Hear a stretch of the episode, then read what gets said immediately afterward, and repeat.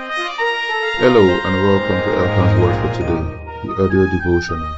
God bless you as you listen. Series title Paul vs. Barnabas. Day 5. We are part of the same family.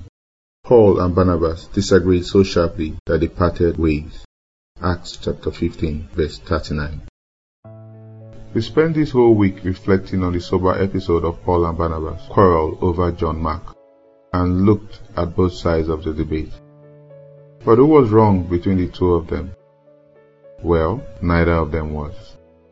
It was the conflict that was wrong. This is a very important perspective we need to have. In any argument we are engaged in, your brother or sister is not the problem. The problem is the conflict. Conflict never glorifies God. There is no fruit of the Spirit at work during a fight. It is the flesh all through.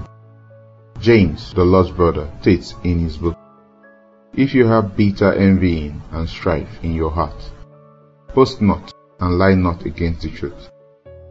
For where envying and strife is, there is confusion and every evil work. James chapter 3 verses 4 through to 16. Beloved, conflicts come and go, but they must never affect our relationship with a fellow believer. You may have a thousand reasons to quarrel, but all of that must be squashed by one counter reason. The one our father Abraham invoked in his conflict with his nephew Lot.